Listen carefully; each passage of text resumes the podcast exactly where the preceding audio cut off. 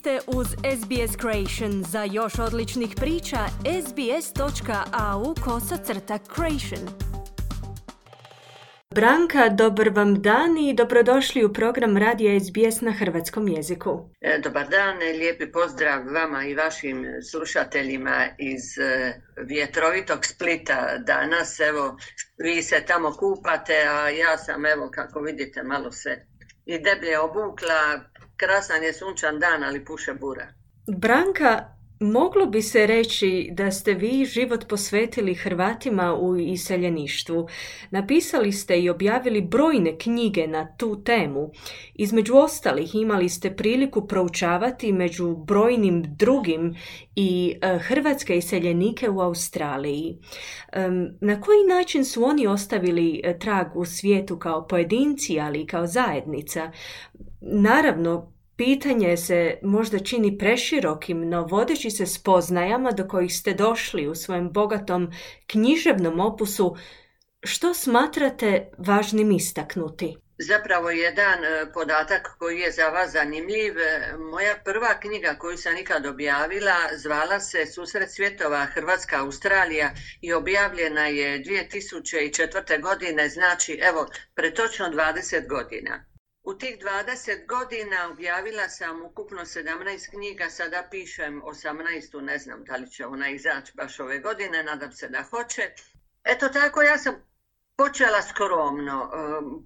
Počela sam iz neke vlastite znatiželje.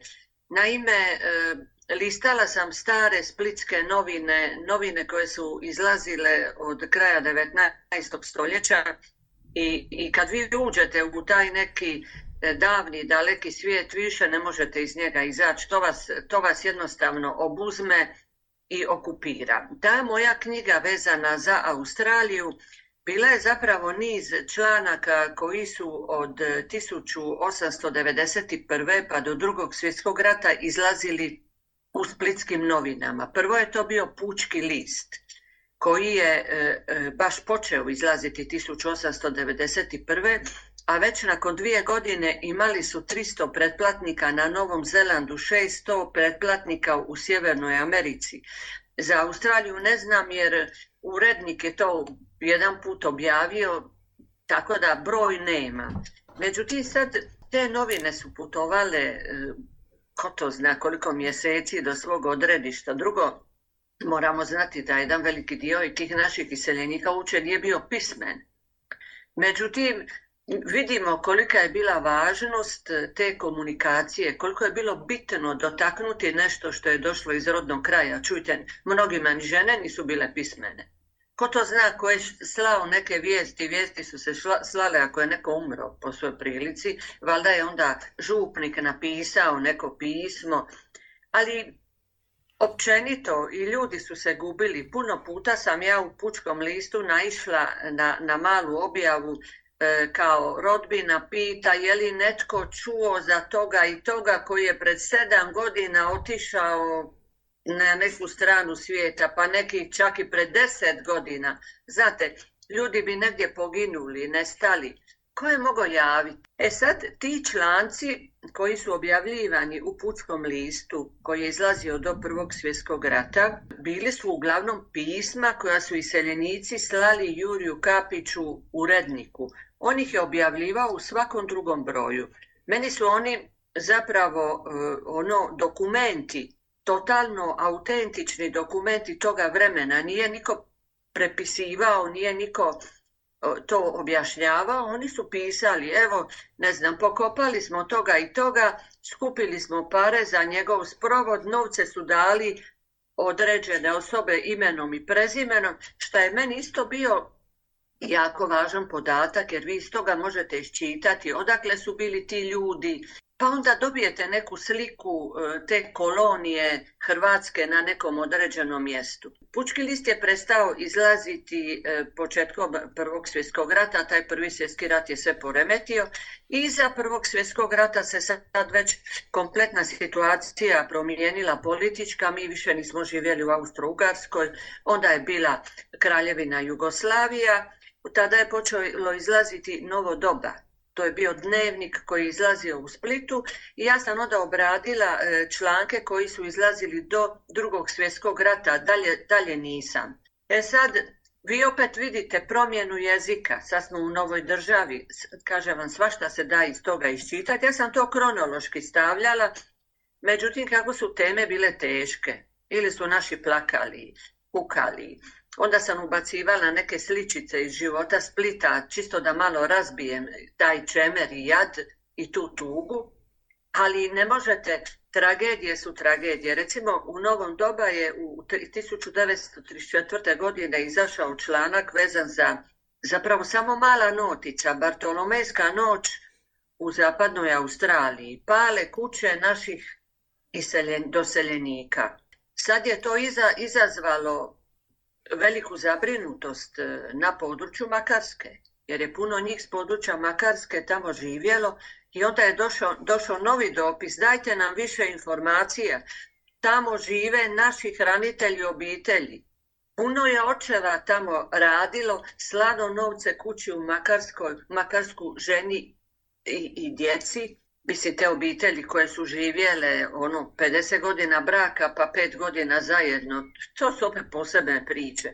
Dakle, to je izazvalo zabrinutost. Nije bilo telefona, nije bilo interneta. 1934. godina, eto, čak i te novinske vijesti bile su agencijske, one vijesti kratke. E, onda je počelo dolaziti malo više, malo šire. Dakle, tom prilikom što se dogodilo u, u zapadnoj Australiji?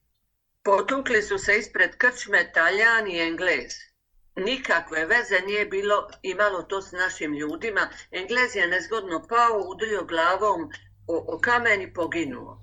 I onda vam je nastala odmazda prema svim doseljenicima, palile su se kuće sreda. I tu u, u tom metežu došli su naredi naši ljudi ni krivi ni dužni i tom prilikom je poginuo Jozo Katić naš čovjek i to od puščanog metka. To je bio nekak, nekakvo ludilo toga trena i to vam je izlazilo u novom dobu, znači dan za dan kako su dobivali vijesti, to je cijela drama u tim novinama. Ajde, i onda sam ja lagano krenula dalje.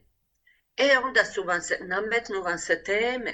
Tema se nametnula što se tiče, recimo, jedna knjiga Tragom Hrvata u svijetu. Pa onda sam ja, ako vam radim takve teme, onda ja obradim cijeli svijet. Malo Južnu, malo Sjevernu Ameriku, malo Australiju, malo Novi Zeland. Konkretno u toj knjizi e, je jedna od najbitnijih stvari što se tiče vas u Australiji, a to je da je australski grb napravljen prema etiketi vina Trojana Drvenice koji je rođen u Oraštu kraj Dubrovnika.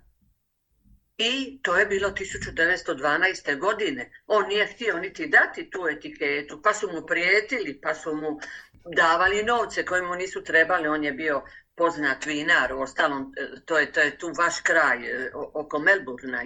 Ali, ali da to nije jedna genijalna stvar. Ja sam čak pokušala da, da, da ta općina Dubrovnika da postavi neku spomen ploču pa evo nije uspilo, ali, ali to bi bila jedna mala stvar, pa neka svi koji prođu znaju i nauče, pa ljudi moji pa grba Australije, pa već preko sto godina je napravljen po toj etiketi vina našega čovjeka. Meni je to meni je to genijalna stvar.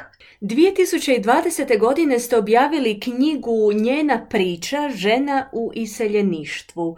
E, neki akademici tvrde da je ovo štivo otvorilo nove puteve za suvremeno promatranje hrvatskog iseljeništva. Naime, u knjizi Njena priča u kojoj se iznose sudbine i uloge žena u hrvatskom iseljeništvu se nalaze imena i australskih Hrvatica, pa čija priča vas se posebno dojmila? Kako, kako da vam kaže, svaka, svaka priča nosi jednu svoju emociju. Ja sam tu pri, knjigu složila prvo malo povijesno, pa neke priče žena koje sam kroz, kroz povijest ja proučavala, a onda sam neke zamolila koje su 50 godina i više negdje na svijetu da napišu same nešto, nešto o sebi. Tako mi je recimo iz Australije i Sidneja napisala Ana Kumarić. I sad kako je ona i pjesnikinja. I ona je jako duhovna osoba i ona se prekrasno izražava. Ona je stvarno napisala jednu jaku priču o svom dolasku tamo, o svom osjećaju. e, kako se osjećala u vrijeme covid kad se to dogodilo. To je nju vratilo u ta neka prijašnja vremena. Tu je ona napravila nešto što ja ne bi mogla sama njenu priču nikad tako jako ispričat. To je ono iz prve ruke. Ali recimo, meni daje sliku vremena e, priča Marice Blagajić iz Perta. Dakle, to je ono, e, ja vam između ostaloga moram reći, volim te priče običnih ljudi. E, običnih ljudi, običnih žena, kako god hoćete, to su vam moji heroji. Kad vi zbrojite puno tih malih običnih priča, vi dobijete sliku pravoga onoga života u Sidneju će idućeg mjeseca biti predstavljena vaša knjiga pod nazivom Hrvati ujedinjeni kravatom. Predstavit će ju inicijatorica projekta Nada Pritisanac Matulić, predsjednica Američkog Hrvatskog kongresa. Koja je poruka ove knjige? Pa evo ja, ja e, ću odmah iskoristiti tu priliku pa se nadam da ćete i vi doći e, jer će biti e, izložba i knjiga će biti predstavljena na Macquarie University u Sidneju 8. veljače u 13 sati. Ovo vam je direktan poziv. Nada Pritisanac Matulić će biti tamo. Ona je inicijatorica projekta kravata. Dakle, ona je došla na ideju da se počnu skupljati kravate hrvatskih iseljenika E sad, kako ona živi u Americi, u San Pedro, u Kaliforniji, ona naravno poznaje ljude e, po Americi, ona je predsjednica Američko-Hrvatskog kongresa, ona je u upravnom odboru EICAP-a, e, to je udruga američkih poduzetnika hrvatskog podrijetla, i angažirana je ona e, na sve strane volonterski, tako da nije njoj bio problem e, skupiti kravate po Americi, ali Južna Amerika kad je došla Novi Zeland, pa čak evo i u Australiju nije bio veliki problem jer je ona već tu bila. Ali uglavnom zamolila me da pomognem i ja sam pomogla, naravno, jer e, cilj je bio da, da, da skupimo sa što šireg područja kravate. E, njena ideja je bila da se s tom pričom obilaze svjetska sveučilišta, e, da se time poveća vidljivost Republike Hrvatske u svijetu, jer lako je zapamtiti. Svaki ima kravatu, pa je lako zapamtiti, aha, kravata je hrvatski izum. To je zapravo poruka. I pogotovo na fakultetima su mladi ljudi, uvijek će se negdje sjetiti. I naslov je Hrvati ujedinjeni kravatom, jer ja moram reći da su svi nekako sa srcem e, e, prionuli tome, e, uključili se, ono, zahvaljivali što smo, što smo pitali kravatu, tako da mi je nekako i taj naslov došao sam od sebe. U knjizi je i Luka Budak, koji je na koncu osnivač tih studija, koji je, eto, na moj prijedlog dobio i svojevremeno počasni doktorat Splitskog sveučilišta, što su ovdje rado prihvatili. Tako da, eto, i preko Luke smo na jedan način, lijepi način e, povezani. Ima ona u planu još, međutim to je sve još u dogovoru, još par sveučilišta po Australiji, a što se tiče Melburna, ona bi htjela da, da to obuhvatimo idući put kad bude Novi Zeland, pa da bude u paketu. Ne može se sve na jedan put, nismo mogli ni Južnu Ameriku sve na jedan put, mislim to bi bila turneja, ono, kao od Rolling Stonesa, ne, ne nas ovako, volontera da tako kažem. Koncem prošle godine je upriličeno najjužnije predstavljanje jedne hrvatske knjige na svijetu. E, Jose Miličić, zadnji poglavica plemena Jagan. E, knjiga je predstavljena u gradu Ushuaji na jugu argentinskog dijela ognjene zemlje. Radi se o vašoj knjizi, znači e, kako vas je put naveo do tog komadića svijeta? U, Čileu sam bila 14 puta, dakle imala sam prilike zaista se dobro posvetiti tom kraju svijeta. I sad, zašto Jose Milić zadnji poglavica plemena Jagan? 1891. vam je e, e, na to područje tražiti zlato došao Ante Miličić sa Hvara iz Brusija. A u to vrijeme malom indijancu Jaganu je umrla majka, imao je četiri godine i valjda su se poznavali njegov otac i, i, ovaj, i Ante Miličić i otac je došao i rekao ja se ne mogu malo me brinuti, bili ga ti uzeo k sebi. A on je rekao hoću, zašto, kako, nije imao ni ženu, mislim, ali dobro, on ga je, on ga je usvojio i dao mu je svoje prezime. Međutim, isto tako kako su se dogovorili on i otac, kad je mali stasao, poslao ga u Punta Arenas u školu.